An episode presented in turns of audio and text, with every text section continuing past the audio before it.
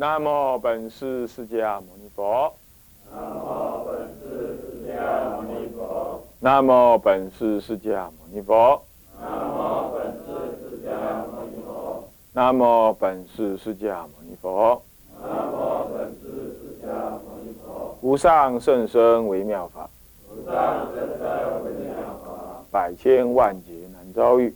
百千万劫难遭遇。我今见闻得受持。我今见闻得受持。愿解如来真实义。愿解如来真实义。好，大家请放。好，各位法师、各位同学啊，我们呃继续来上这个呃天台入门当中教理背景里头呢啊，我们呢也分了三科啊，大师之前的佛教啊形式的鸟瞰啊，第一科啊，第二大科是什么？大师时代啊，佛教的生态。啊大师修学时代佛教生态啊，第二大、第三大科是天台宗创立的时代意义啊，在这样的时代背景底下，他创立的时代意义啊，这个其实我们都已经点滴的讲到了。那我们现在呢，仔细的讲第一科啊，就大师时时代的天台大师时代之前的佛教，我们一直就讲到佛，我们就用我们就由佛教的传入呢，讲到大师时代之前。那么呢，我们呢已经讲这个汉朝，那汉朝呢从佛教的传入，啊，这个，呃，这个几一啊佛教的传入啊，东汉佛东汉时代佛教传入，那么里头呢又分成更一传来之时代啊，以及佛教出传的时候的路线还有地区，啊，也就是所谓的从陆路呢由西域那边经过。敦煌啦，凉州啦，然后进入到什么呢？进入到长安，然后进入到洛阳，当时的文化中心洛阳。然后呢，它呢南传呢，往南传呢，是从洛阳往南。基本上那个时候呢，呃，因为政治中心在北方，所以沿海东南沿海南方的那个船运还啊海运这还不是很很。兴，那么到了东晋之后呢，几乎就怎么样，跟南方的那个沟通就已经很通畅了。所以说啊，这个东晋的义净三藏啊，回来的时候根本就搭船回来的，啊，所以说这个时候的海洋呢的的这个这个发展，航运的发展就兴盛。不过在汉朝的时候呢，基本上中国还属于内陆国家。啊，内陆国家，黄河的中游，所以说在海陆方面呢，还不是鼎盛，所以我们并没有完整的看到在海陆的那个呃有沟通。不过呢，因为呃楚王英被贬到南方，而楚王英很肯定的他是信佛学佛的人，所以说呢，他贬到南方去，当然也会一些跟着他的人也会怎么到南方来。那跟着他的人，当然也包括黄老之术的那些道家道长，还有呢，啊，当时已经有名字出现的所谓优婆塞商门，就沙门，已经有了啊。所以说，呃，史学家们就推论说，其实，在那个时候啊，啊，西元六呃，西元六十七年前后，六十五年前后啊。啊不是六十七，六十五年前后，啊，应该呢，沙门就遍布在长安、洛阳一带。而随着什么呢？随着这个，嗯，随着这个楚王英的南迁呢，应该佛教也会南迁到南方来。那么，如果再往下推，到了汉朝的时候，汉朝灵帝末年了，灵帝汉灵帝已经是东汉末年了啊。这个时候呢，中原少乱。呃中原的这个动荡不安，啊动荡不安。那么从这个黄巾之乱开始之后啊，这个整个中原几乎就是不安的。那么再来进入了三国，这样子的这个这段时间，中原挤压扰乱之后，老百姓就一直往南迁，一直往南迁。往南迁呢，那么当然佛教也随着南传了啊，也经由海上的交通呢，传到了什么呢？传到了越南一带，那么这是大体上呢，从陆路传进来，再从陆路往南传，再从南边呢往海路呢往外传，相同的也南边也往北传，啊，就这样子传来传去。因为当时的印度，当时的印度交呃印度呢，狮子国呢是确实是一个海岛国嘛，就是现在斯里兰卡。那么斯里兰卡他们是有海运是有的啊，呃，那么我们在东晋时代，我们就清楚的看到呃他们这往来的痕迹了。那么大体上，大家同学就了解到，整个中国传入的佛法呢，主要是从丝路这条呢往返不断，往返不断。那但是也有部分是从南方的，南方的啊，主要是这样。那一直到唐朝的玄奘大师呢，学呃佛法的传递还是以丝路为主轴，很奇怪哈，很奇怪，呃。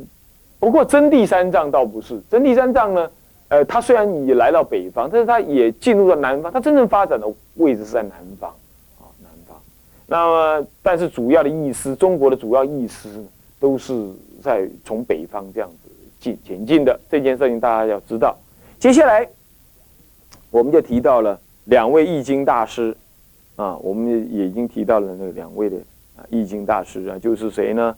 啊，就是这个啊，安世高，还有啊，支娄加称。安世高最主要就翻译了什么呢？就是新一啊，安世高这个是翻译易经啊。那么新二就是什么？加楼呃，加楼呃，支娄加称这个的易经。这两个人呢，一个是在呃早一点啊进入，那么一个是晚一点了啊进入。你比如说。安世高事实上是在啊东汉的元帝，元帝东汉元帝建和二年呢，一西元一四八年呢啊来的。还有到东汉末年的时候呢，这东汉末年，他就是这里我资料当中没有显示说什么时候了啊，还可以仔细查一下。他呢东汉末年来到来到中国，所以一前一后来到中国。那么呢，安世高是什么？安息国。安息国据说就是现在的什么？伊朗。伊朗像我们现在听起来真是个遥远而诡异的一个国家，是不是这样子啊？哦，好像是跟我们完全没有关系。到现在还这种感觉，是吧？没，我们也没有卖他电脑，是吧？他们有没有骂我们什么地地毯或者是什么什么东西的这样？可是竟然在。竟然在一千七八百年前，他们的主要人物就已经来到我们国家，就大肆的弘扬佛法。这肯定跟在古人这种活动力之大，生命力之坚韧，很难想象。好，现在大家跟伊朗有什么关系？会想到你现在身上穿的什么东西跟伊朗有关吗？或者你用的，或者你在任何的媒体当中，你看到有伊朗这两个字吗？有，他们在打仗，就这样而已。是不是？你好像生活中几乎完全跟他没有关。对，我知道有商人跟他有关，干嘛去那里卖什么棺材啦、衣服啦、鞋子啦、拖鞋啦、生活用品？因为他成整年打仗嘛，生活用品很需要。我遇过一个商人，我问他他干哪里，他说在伊朗他做生意。他做什么呢？就生活用品啊，就这样。生活你想得到用品，他就大量的卖到那里去。雨伞呐什么的，这是他照卖啊，卖。就这样而已，你看看。可是就这么久以前，我们这位安世高大德来。当安世高有很有名的是什么？三世三世因果的那个还愿的故事，是不是这样子啊？你不知道？安世高做了几世的这个太子啊？他每一次做到太子，他做太子，他都会记得怎么样？他上一世欠了谁的命？他有一次来到中国的时候，他又想，他又看出来了。他到底又欠了谁的命？然后原来那个人的命是在南方，然后据说他就来到南方来了，然后还写好遗书，说呢某某某天某日我会被谁打死。果然他就走在某一个人的后面，然后那个人都要扁担怎么样就翘起来，就咚，扁担不在两边平衡吗？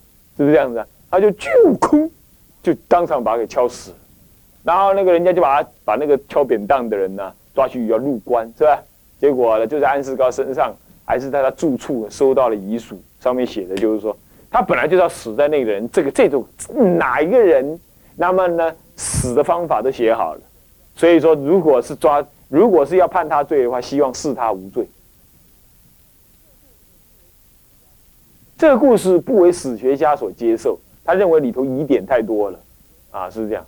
不过我觉得呢，史学家是史学家嘛，那么，呃，发音跟那个一样。那么我们我们呢，我们这我们表示尊重他的专业知识。不过呢，佛法也不可思议啊，所以我们不应该偏废。啊，我们不应该偏废，也不是说认定你所看到的文字就接受，这也不一定。所以，我们宁可接受它里头所表示的意思，就是说那种接受三世因果的观念是非常好的。所以说呢，啊，嫁鸡随鸡，嫁狗随狗啦，你跟谁做谁的徒弟，你也就认了啊，你也就不要太哀哀怨啊。那么呢，你在哪个道场出家呢，也就罢了，是不是这样子啊？能出家出家了，当然啊好来好去嘛，是不是这样子啊？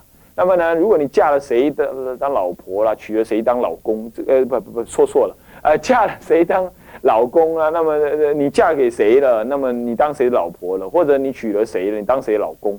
像这样子的生命呢？哎，我想都是啊怎么样呢？如果你还没有学佛，那么就是命中注定的多；如果你已经学佛了，那就是活该。那那怎么办呢？谁叫你嘛？这样要这样子，是不是这样？所以一切都是怎么样？你自己制造的，所以说也不要太，也不要太麻烦啊。如果你做生意被人家骗了，那你就要考虑你是不是太贪钱了，是不是这样子啊？反而总而言之，还是你买一台烂车，那你就要问了，你为什么要注意那台车子的表面？对的，为什么那么注意车子的表面好啊或不好啊？啊，什么样子的？在举凡这一类的都是什么样？都是怎么样？命中注定算了，这是命中注定。那叫我们修行还修行什么东西？我的意思是说，不要太认真，懂我意思吗？但是你应该努力的求改进，是不是这样子啊？你比如说，呃，嫁嫁错的人了，那么你就努力的求改进，好好再嫁人，不是是怎么样？在你的生命当中怎么样呢？好好的什么呀？提升一下。过去跟他有恶缘嘛，是不是？这次被他的花言巧语所骗。啊，一不小心入了火坑，嫁给这种人啊，叫啥更怕？那么怎么办呢？应该好好的，嗯，是吧？呃，修行自己，然后求忏悔。如果你身体很糟，我最近听了很多啊，有人那个比丘尼说这样子，那个比丘说我这样子啦，我更不适合住道场啦，因为早上起来的话，我睡到八点钟还有点嫌不够呢，怎么可能叫我住道场啊？那么那样那样那样，或者我站了呢，我讲话都快没力气了，我怎么可能住早晚课呢？像这样子的，都应该深刻的什么求哀忏悔。那报体太差嘛，是不是这样？哦，一天到晚感冒啦，人家中午睡一个小时就够了，我偏偏就睡不够，是不是这样啊？送咒的时候呢，开始睡觉，人家送咒我睡觉，是吧？人家睡觉，我两个眼睛睁得直直的，那么是干什么呢？像举凡这一类，举凡这一类都是要求忏悔，是吧？OK。安世高的故事应该是这样子的，我们应该赋予这个故事的本身意义是这样。至于史学家们他们的看法是怎么样的，我们呢啊表示尊重啊。不过我还是有个问题想要问你们，哎，难道可以因为因果的关系而改变国法吗？啊，我注定呢怎么样要给他打死，所以说他打死我呢他就没有犯法？当然不能这样，是不是这样子啊？问题是为什么安世高当时这样写呢？因为当时的国家法令没有那么精细，他比如说打死人的偿命，或者是说这个这个怎么样，这个判案呐没有很科学，所以他只认定说大家眼睁睁看你打死人，你这样不行的，那是外国来的什么人什么人，你要是怎么样怎么样就不行了，所以说你要入死罪，或者是说认为安世高是外国人呢，什么呃露高鼻大眼黑皮肤卷头发。认为呢，要是打死这种人的话，惹来国际纠纷，那怎么办呢？所以一定要治你的死罪。那他可能是为了避免这样，所以就另外写个留言。他不应该是什么？不应该是以他今过去式的因果扭转这一世的法律。哈，如果是这样子的话，那我就这样讲了。啊，我有婚外情，根本就是命中注定，是不是啊？这我过去呢，就是跟他有这么一手。那今天我只是倒霉早结婚而已，我一定要跟他怎么再了这个情缘？老婆，你不要吃醋啊！哼，这是现代人很多人这种讲法，对不对？是不是啊？那可不可以这样说呢？各位啊，问和尚没有用啊，要要问那个什么，问我们录影师阿信才知道，对不对？是不是是这样子啊？当然不可以这样子嘛，是不是？啊，当然不可以这样子啊，是不是这样子？那这样的话，你就拿过去的因缘呢来讲，来来来逃避这一世的法令啊，跟那个社会习俗的标准，那当然不可以，是不是这样的？我想也不是这样。OK，所以说安世高的故事呢，不是意味着那种错误的因果观念。OK，啊，如果是要这样子的话，那你我跟你讲，你根本就不可能结婚，因为你要入定一看，啊，现在女朋友就是以前的阿妈。哎呀，不行！现在老公就是以前的爹，那你说你还敢结婚嫁人吗？你还敢讨老婆吗？当然不敢嘛，是不是这样子啊？那么你放眼看过去啊，那个是以前我家养的狗啊，那个是以前我吃的猪啊，那个是以前我的阿妈，这现在吃的猪的是以前阿公。那你看看，那你还能在干嘛？你什么都不能动了嘛，是不是这样？所以佛陀要我们说，哎呀，你做凡夫就做凡夫啦，不要什么呀？不要去问三问四的。不要去问说，我过去是什么姻缘，怎么嫁给这个人，我未来会怎么样啊？怎么样子做生意啊？去问命卜卦牌紫微斗数，排排排排排排到后来，你还是什么？你还是照命运去走，你就排到啊，一算，明天要死，那又怎么样？那又怎么样？你今天会精进一点吗？我看着不尽然哦，是不是啊？反正你有牛脾气的，慢慢吞，慢慢吞吞，慢慢吞吞的，是这样。所以说，还是用你的意志力训练你自己来的好。懂我意思吧？所以关于安世高的故事，我们就说到这里。嗯，好，那么再接着是谁呢？接着就是那个支娄迦谶。关于支娄迦谶呢，我无可奉告啊，因为什么呢？因为啊，史书当中也无可奉告，所以也就只能这样。不过支娄迦谶非常重要的一件事情就是什么？他竟然在那种时代里头，那种什么呢？那种鸟不生蛋、狗不拉屎的时代里头，他翻译的大乘经典，对中国的佛法产生了什么？极为深刻的影响，尤其他什么不好翻，他竟然翻了这两部重要的经典，哪两部呢？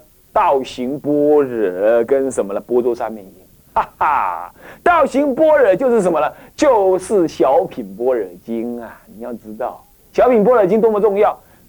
中国佛教传入之后，中国人一直到天台大师为止，都在研究般若。哎，我就搞不清楚。我们现在的四百年以来，我从来没看过人家提般若。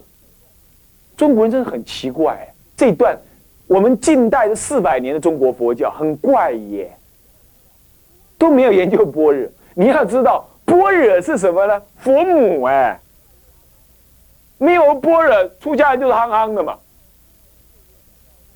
当然了，我们这时候讲到了什么了啊？万般皆下品，唯有念佛高来，愿缘放下，一念提起。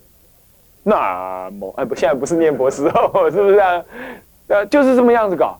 那弄了半天呢，是什么？把把什么？把懈怠当清高，啊，把无知当有智。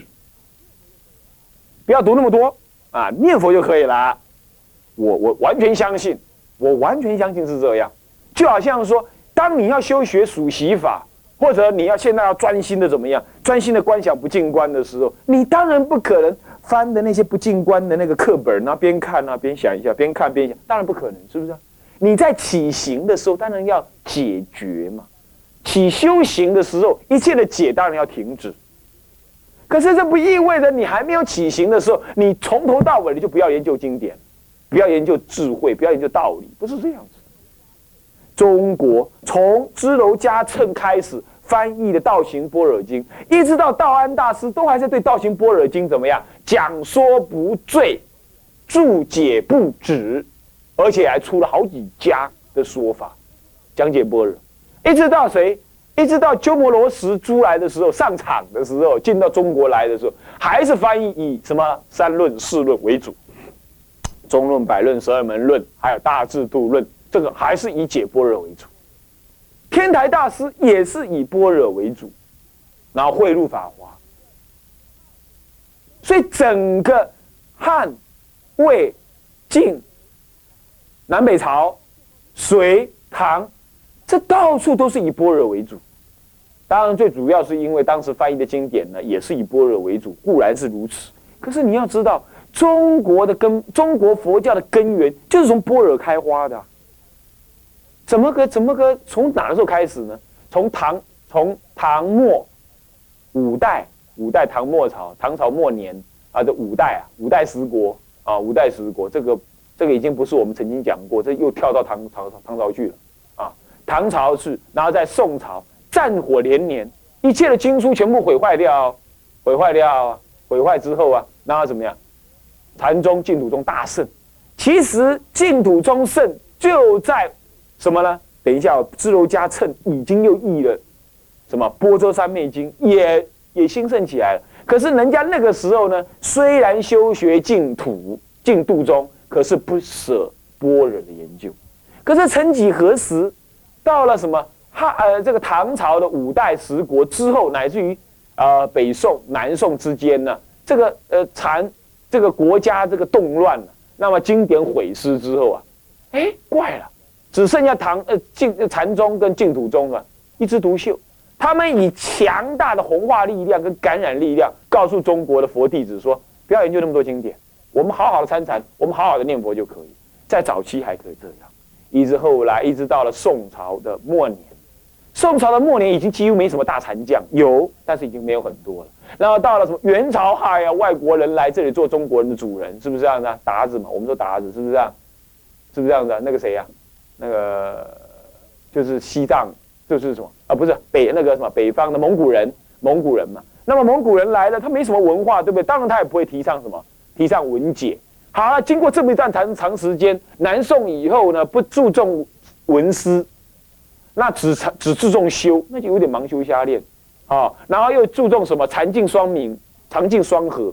禅净双合的话，把很多的教理都模糊掉了，都模糊掉。然后这种时候，再经过元朝这么一大弄之后。啊，元朝啊，然后到了明朝呢，后继无力。我们能够提明朝的历史上能够成打谈的，就是四个人：明末四大师。然后清朝啊，更不用提了，是不是这样子啊？更不用提了。啊，民国呢？民国呢？民国御政乏力，然后搞到今天。所以你这样整个中国佛教历史这么大大的看这一遍，你就知道啊，从。唐朝中期之后，中国的佛教就开始走向衰微，衰到现在啊，是什么？极衰，极衰。那么看各位啦，看各位啦，是不是啊？现在能不能掉到谷底？那能不能什么啊？能不能开低走高？我就不晓得了，是不是这样子啊？那我就不晓得了。那开始往上，往上啊。这个下午上课要加一点这种料子，不然你们睡着了。那么知道意思吧？啊，那么啊，各位，所以说啊，我们中国的祖先从一开始接受了佛法，安世高人家接受的是什么？安般守义经，就属习法；四圣地四谛经，就是讲四圣地法；还有因持入经，讲修禅的那个什么方法的经。这些哪一样不是，不是什么跟实修的禅定有关？然后后来呢，呃，支娄迦谶他翻了什么呢？翻译大乘经典，尤其翻译两部。我刚才说《道行般若经》，也就是鸠摩罗什后来又重翻的小品般若经。他是在什么呢？东汉灵帝光和二年，也就是一九四九年，呃，一四九年，一四九年就翻的。然后他又什么？他又翻了一部最重要的。影响中国很严重、很严重的一部经，也就是《波州三昧》。他介绍了阿弥陀佛的本因缘本末，这是净土教的发端。你看看，拜托，中国第一个举得出名字的翻译大德，啊，第一阶段的安世高以外的支娄迦谶，竟然就翻译了净土经典。所以中国人呢，跟净土法门非常非常的有缘。也就是从那个时候开始，《波州三昧经》一直就有人修。一直就有人修，啊，而且一直就有人注意，一直就有人注意。你比如天台大师，他讲四种三昧当中的常立三昧，听得懂吗？常立听得懂吗？常常站立在那里，要九十天站立不坐。那大小便可以，大小便可是很多人大小便，也古时候大小便不是坐着的，他是蹲着的，他不至于睡着，他站着睡觉哦，他不是不睡，他站着睡觉，干嘛呢？这没办法了，太累要站着睡觉，干嘛？用那个绳子在什么绑，拉着，这样。那波州修波州三昧不能够在地，不能在土，不能够在这个石头砖呐、木头，木头也不太好，要在土，土，呃土哈有那个土气，才能把你那个脚的热气啊。他修到七天到十二天是七天到两个礼拜之间呢，你那个脚气上不来，脚气上不来的话呢，你脚会水肿，因为你都站着没有休息，站着没有休息，所以这脚气上不来，会水肿。那水肿的话，心脏就要加强力量，所以那时候心心会很薄弱。那心力一弱的话，就容易起幻想，是这样。所以说呢。这个呃，唐朝的道宣律师修波州三昧的时候，心力就有点起不来。后来就怎么样？四天王就给他什么啊补心的丹，所以就叫后来就叫做天王补心丹，就是这个东西，知道吧？天王补心汤啊，那补心丹这些。但是现在啊，听说天王补心丹都没有很好的材料做了，所以吃起来都不是很补心，只是补胃而已。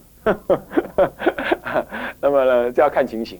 那么总而言之就是这样子，这是波州三昧。好，关于智后家称，我们就解释到这里，我们就介绍到这里。他老人家呢，功德无量啊。虽然他译的道行般若呢，一般人很难看得懂啊，但是因为那个时代嘛啊，没有什么好的语句。OK，那么就这样子了。这是第新三啊根三呢，关于这个易经师啊，主要的易经师呃呃说的。安世高再补充一下，他就是说一切有部为主的小乘教法。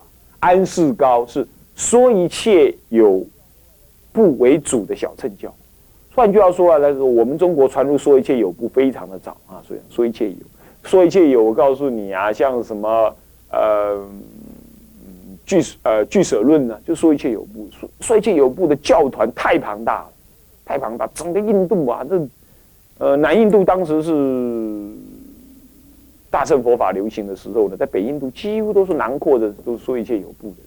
所有的大乘师都在几乎都在说一切有部当中出家的多，啊，他们他们也很凶悍，有时候呢听得不高兴还会杀人，啊，是这样的，所以说很凶悍。呃，那么他们呢，就是因为这么凶悍，所以教团能够庞大，啊，所以这教团庞大正意味着什么呢？意味着他付出的一些一些什么一些不正常的代价，懂我意思吗？啊，不正常代价啊。OK OK。OK，好，那么就这样子讲完了根三。那么现在根四是什么呢？汉朝整个汉朝的佛教从什么呢？从西元二年一直到西元二二零年，这两百多年，到底我们给汉朝的佛教怎么样子的一句话说它是什么佛教？可不可以呀？可不可以呀？可以的。汉朝的佛教就在中国人完全没有准备的情况底下呢传进来的。